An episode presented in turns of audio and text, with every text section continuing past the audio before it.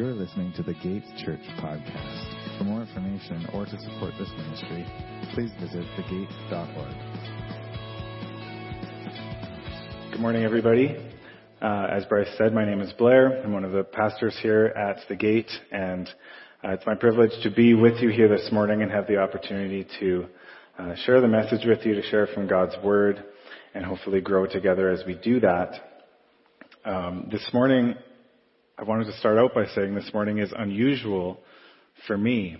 Um, hopefully it's not that unusual for you, but I'll tell you why it is for me. It's because usually at the gate when uh, Greg or I gets to share the message and, and give the sermon, it's within the framework of a series, right? So we uh, often will actually go through a book of the Bible and verse by verse, and that's our sermon series is through a particular book.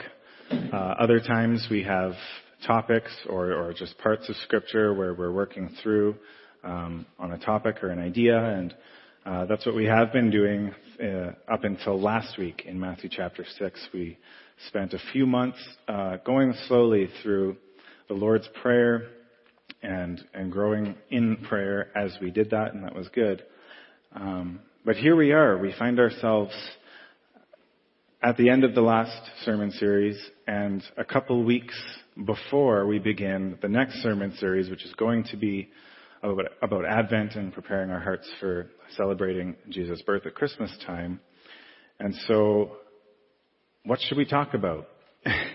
this is uh, a rhetorical question for you, but it was an actual question for me as I thought about this week and, and prayed about it. And I was asking God what we should talk about. And what would be useful and meaningful for us and how, what we can be growing in and challenged by and all of this stuff.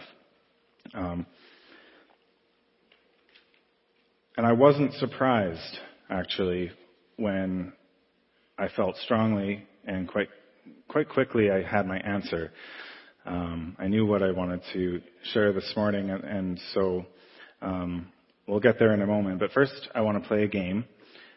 Um, don't worry, it's short and full contact. So get ready for this. Um, I'm going to ask, uh, it's not a question, I'm going to make a statement, but it's incomplete.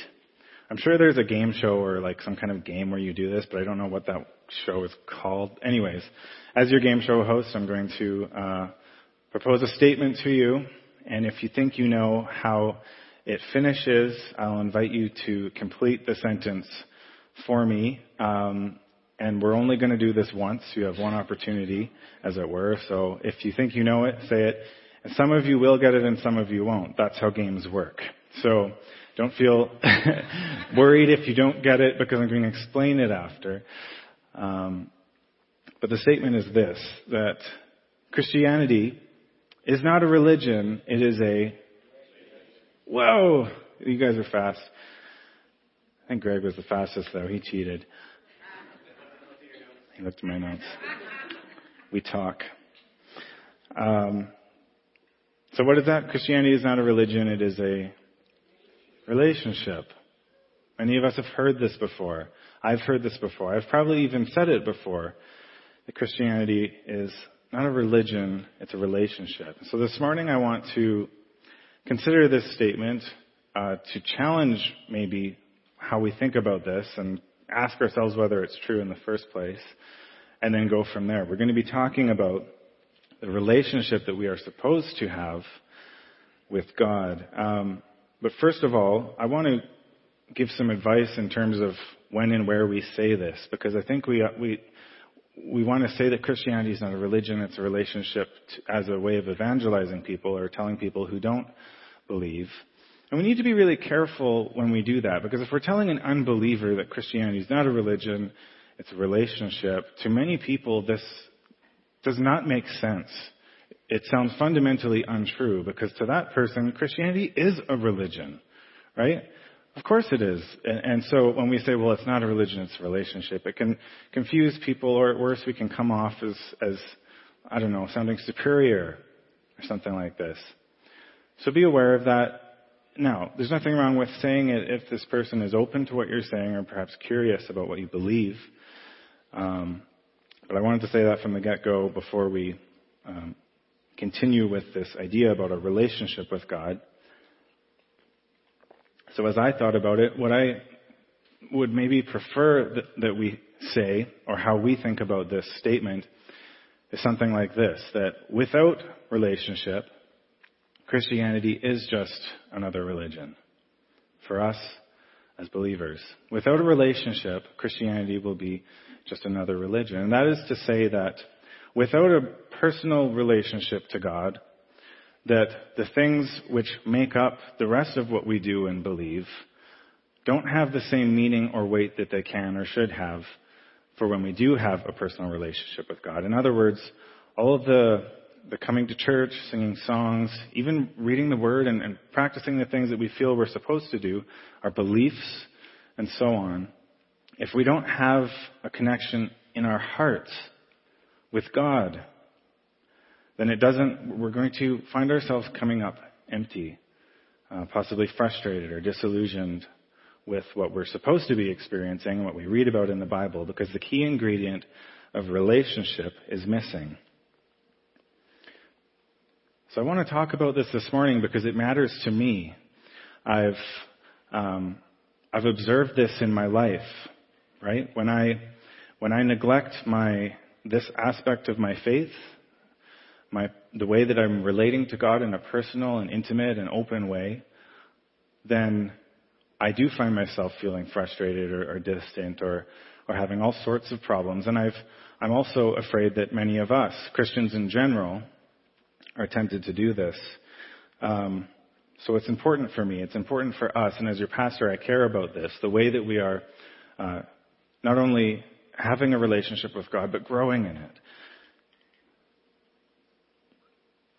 I was reading A.W. Tozer, and he put it like this Many Christians go through life trying to love an ideal and be loyal to a mere principle.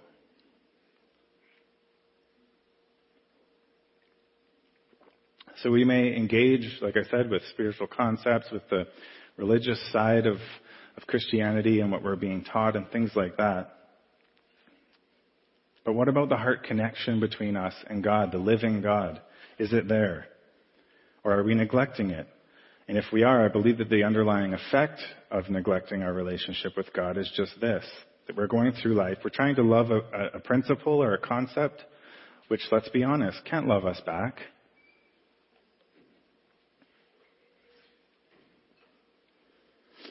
You may be wondering if I'm exaggerating this point, or if God really wants us to have a relationship with Him. Um, so I would challenge you to look in the Bible, and, and from my findings, the answer to that question would be a resounding yes. Yes, God is personal, and He does want you to have what we would call a relationship with Him. In the Old Testament, God pursues His people. He speaks to them. He, he corrects them. He loves them. He dwells with them. He listens to them. He invites them to life with Him. And in the New Testament, it's all the more. And, and I realized as I was writing this message that this is actually a natural kind of continuation of the Lord's Prayer conversation that we've been having. Um, so why don't we go back and remind ourselves quickly what, what we have learned in the Lord's Prayer? Um, how does Jesus teach us to address God in prayer? How do we begin? We say, Our Father our Father in heaven. And there are ways that we complicate this, which I'm actually going to touch on a little bit later, but the, the basic point is, as Jesus has shown us, we're on familial terms with God. Of all the things that Jesus could have, have, have brought to us and, and taught us to say as we come to, to, the, to the God of the universe, He tells us to pray, to begin our prayer by saying, Our Father.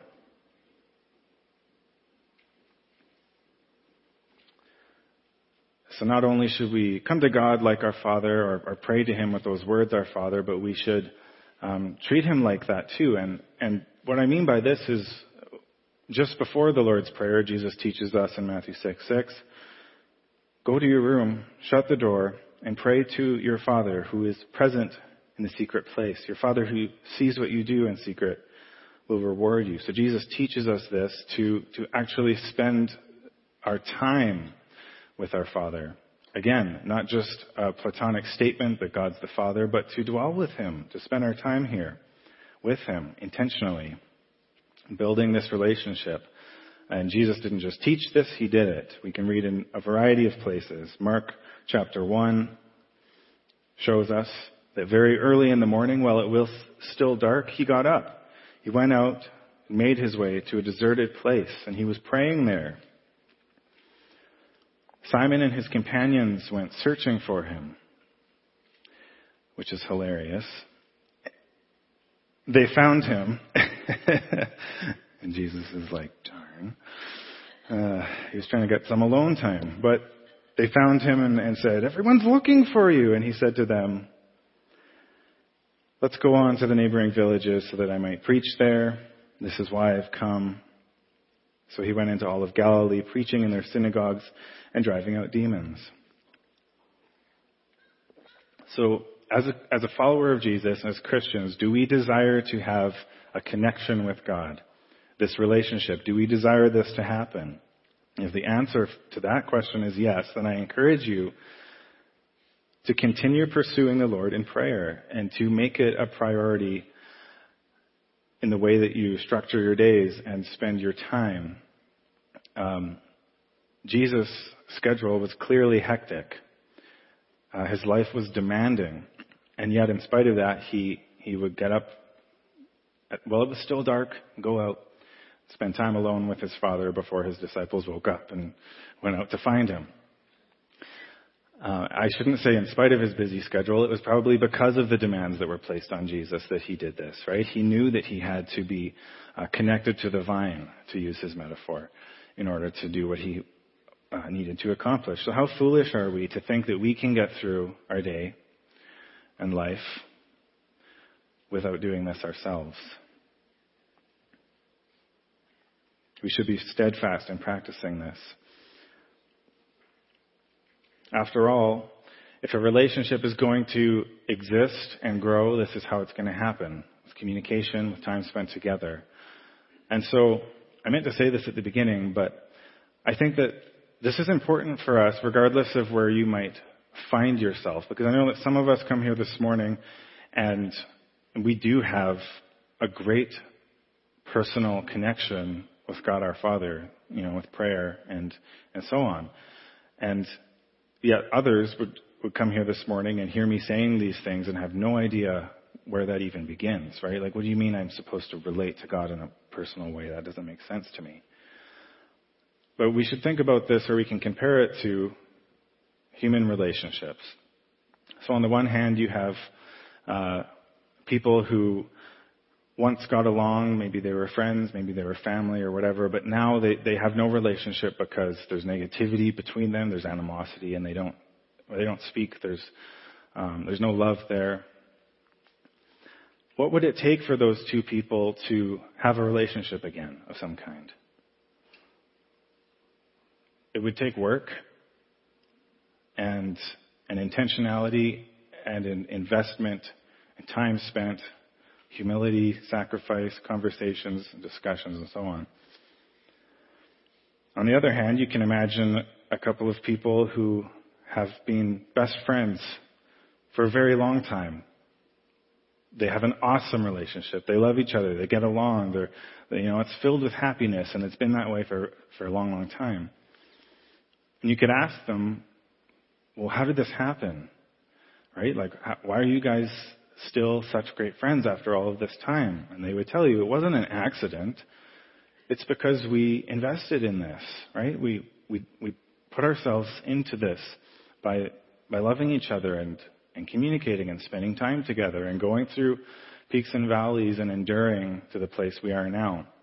As well, I can guarantee you that they would say, if this relationship was going to continue to be healthy and thriving, that these, all of these ingredients would still be happening. They would continue to invest, right? And so it is with us and we in our relationship to God. Regardless of, of you may find yourself all the way over here or all the way over there, but in either case, the, the necessity is the same for us to invest, to, to dwell with God, to find ourselves in His presence, in prayer, and practicing these things and spending time with Him if, if the relationship is going to happen or grow at all.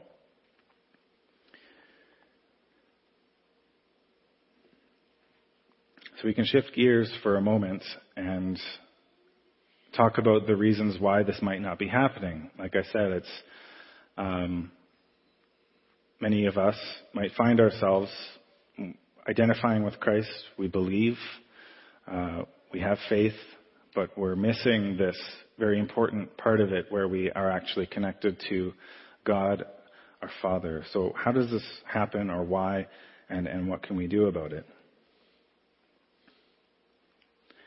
Um, there's a couple natural things to talk about. The first one is where Jesus teaches us to come to prayer and say, uh, Our Father in heaven. Um, I was thinking about this, and and when we say those words, it actually doesn't matter what kind of baggage you have from your parents. You just have it.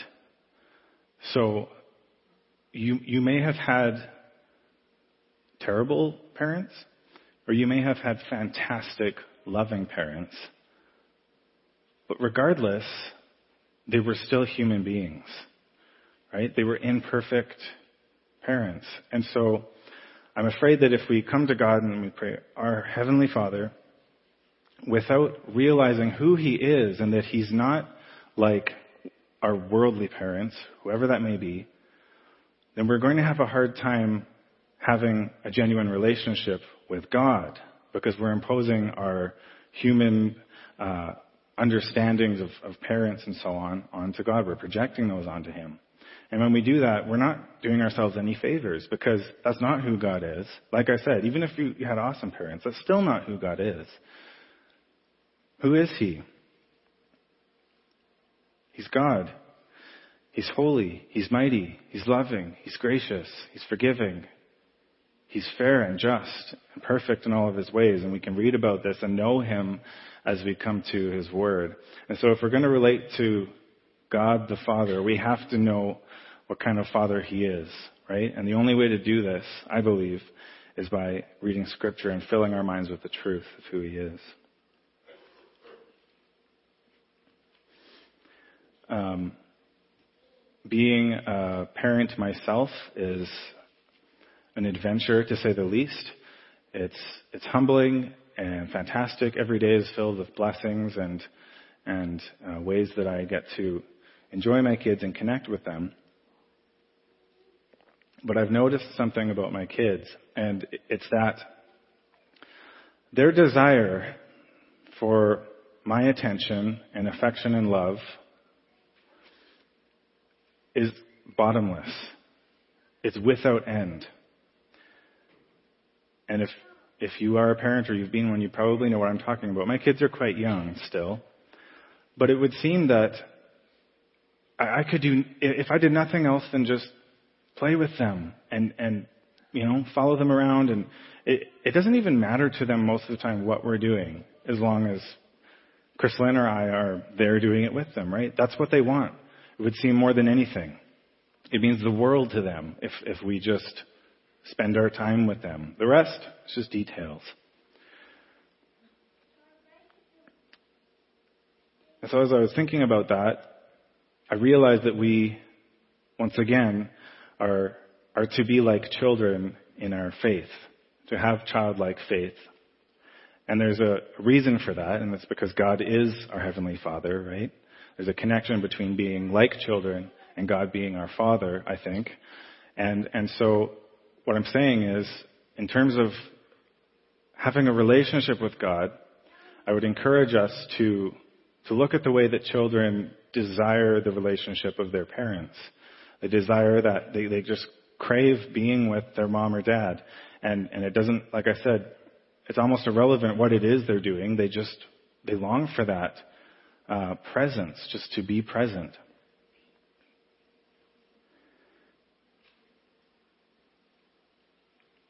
We should be like this. We should be persistent in our desire.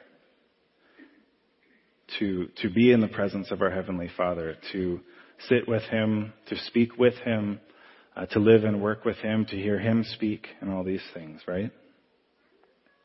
And as we do this, and as we do this in the truth of the Word, I believe that we're going to find our Heavenly Father who is um, obviously above and beyond any other human relationship that we could possibly have, including that of, of our fathers and mothers. So, um, you know, while while human parents like myself, we're we're finite. We only have so much time in the day. I only have so much time and energy to, to play and spend with my kids. Um, but God's not like that, right? When we come to Him, He's not stressed out. He's not too tired from dealing with other people and their problems or, or whatever. He's not distracted or absent or or incapable of connecting with us or whatever. Like I said, it doesn't whatever whatever we project on him as a human parent is just not true. He's God. He's good. He's perfect. He's our Father in heaven.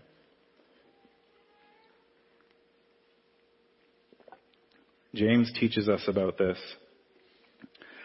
Um, James chapter 4. I'm going to read a larger portion, but first I just want to read James 4, verse 8, where James says this Come near to God, and he will come near to you. Wash your hands, you sinners. Purify your hearts, you double minded. So, in the case of James, the reason he's talking about sin, purifying our hearts, repentance, and stuff like that is because chapter 4 is a warning against um, basically pursuing things other than the relationship we're supposed to have with God, and he's identified that problem with Christians, so he's challenging them and trying to correct them. But in the middle of this verse, in chapter 8, is this promise Draw near to God, and he will draw near to you. Come near to God, he will come near to you as you do that. The point is, if you want your relationship with God to exist and grow, Draw near to Him. Find Him there as you pursue Him. Like I said, it's one thing to, to sit there and say, oh, you know, my relationship with God stinks because He never shows up or speaks to me or does anything like that. But, but if you looked at two people who were doing that, of course they don't have a relationship because they're not investing and, and trying and, and pursuing each other in any way. We have to draw near to God for this thing to happen. And there's a promise there that as we do this, He will draw near to us.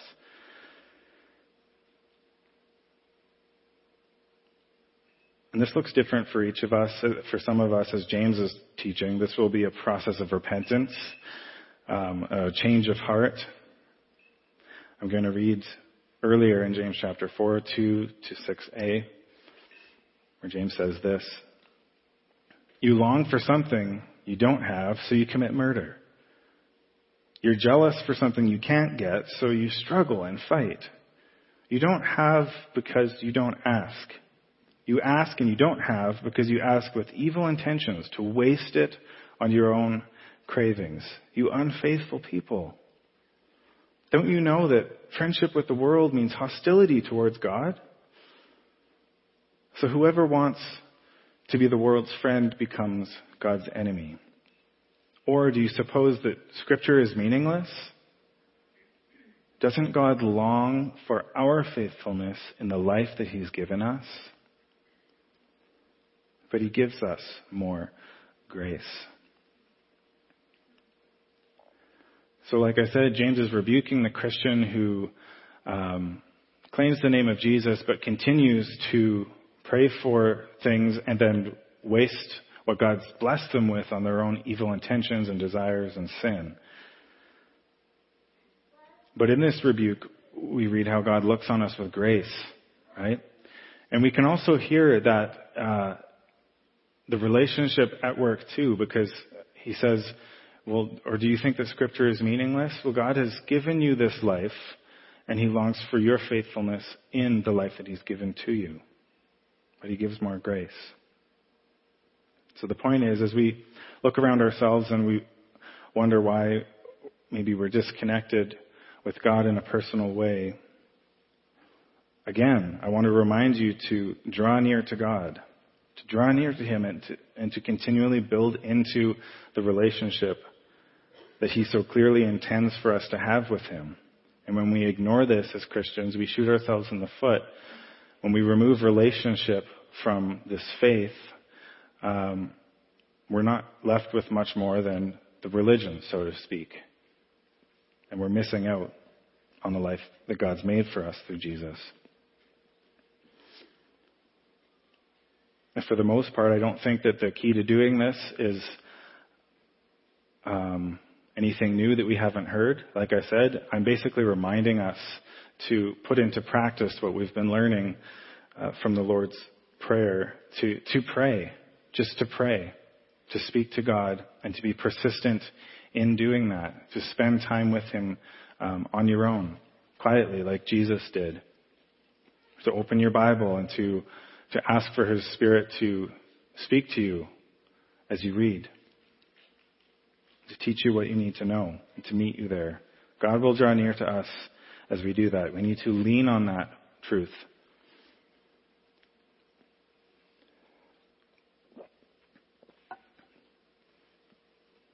Of course, uh, prayer is not the only way that our relationship with God grows. It, it, can happen in all sorts of different ways, whether it's um, serving or, or uh, you know, studying God's Word or spending time with, uh, in relationship with other Christians and community, as we call it. Um, it happens naturally and organically as we do all of these things in our life, but I think that prayer is the place to begin and actually to stay as we long for this relationship with God. Keep praying and don't stop. And while we do this, our relationship with God will grow. Like I said, it will go through ups and downs um, as we journey. But the difference of between ups and downs with a human relationship and ups and downs with the God of the universe is while our circumstances change and we do go through challenges, He never changes. Right? God is faithful and He remains the same to us in His in His love and in the grace that He pours out to us in this relationship and and so on. And so we can be encouraged to know that. So, is Christianity a religion or a relationship? Well, for Christians, it is about relationship. It's true. Let's remember this this morning. Let's draw near to God. Um, let's repent of pursuing other things. Let's renew our hearts in the desire to, to know God to know Him and be known by Him, to have intimacy with the Lord. And we can ask for this from His Holy Spirit, right? We can ask even just for God to renew our desire for this, for the relationship to grow, and He will give us that. I know that as we seek God in this way, He's more than faithful to meet us there. Um, as well, in prayer, we may need to ask ourselves and think seriously about the sources of of distractions, or, the, or what are the things that might be um, preventing us from having a right relationship with God. And this is not on God's side. He is faithful and just, but perhaps with us, what's going on in our hearts and lives that have been um, that has caused us to push God away and resist Him.